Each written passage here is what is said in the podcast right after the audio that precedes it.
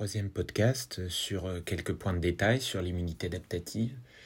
Euh, un point particulier sur la mise en place et le maintien des cellules immunitaires mémoire. Vous savez que la mémoire consiste en la présence d'anticorps circulants suite à un premier contact, ce qui nécessite une mise en contact entre des CPA, en général des cellules dendritiques, avec des lymphocytes CD4 qui eux-mêmes vont pouvoir activer euh, la transformation de certains lymphocytes B euh, sélectionnés en euh, plasmocytes, cellules sécrétrices d'anticorps. la mémoire consiste aussi en l'existence de lymphocytes TCD4 mémoire, TCD8 mémoire, T cytotoxiques mémoire et lymphocytes B mémoire et cellules sécrétrices d'anticorps ou plasmocytes mémoire, à plus ou moins longue durée de vie. Donc petit point de détail sur la mise en place et le maintien de ces cellules immunitaires à mémoire.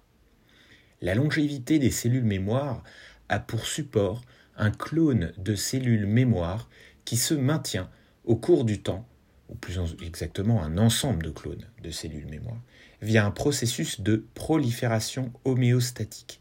Les cellules du clone se multiplient régulièrement tandis que d'autres finissent par mourir. Le pool de cellules est ainsi conservé en même temps que les propriétés de ces cellules. Différentes cytokines sont impliquées dans l'homéostasie des LTCD8 mémoires.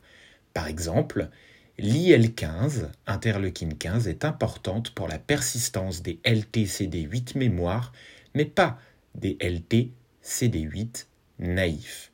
D'une manière générale, les différentes sous-populations de cellules à mémoire ou cellules mémoire semblent dépendantes de différentes cytokines pour leur persistance. Pour résumer, différentes cytokines sont impliquées dans l'homéostasie des lymphocytes T CD8 mémoire. Pour ne prendre que leur cas. Le moment précis où les LTCD8 mémoires sont engendrés lors de la réponse primaire, c'est-à-dire suite à un premier contact avec des épitopes d'antigènes de pathogènes, a fait l'objet de nombreux travaux.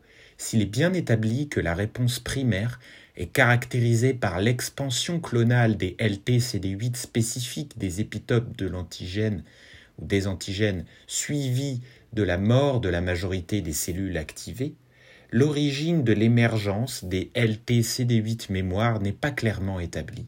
Il se pourrait que les lymphocytes T mémoire dérivent de lymphocytes T effecteurs qui auraient survécu à la réponse primaire. Selon ce modèle, la différenciation des lymphocytes T naïfs en lymphocytes T effecteurs puis mémoire à la suite de l'activation par l'antigène serait linéaire. D'autres modèles, plus ou moins complexes, suggère une hétérogénéité des lymphocytes T naïfs avant la rencontre avec l'antigène en fonction de leur TCR, récepteur T. Il y aurait alors plusieurs destins possibles pour la cellule naïve, ce qui rendrait bien compte de l'existence des différents types de cellules effectrices et mémoire.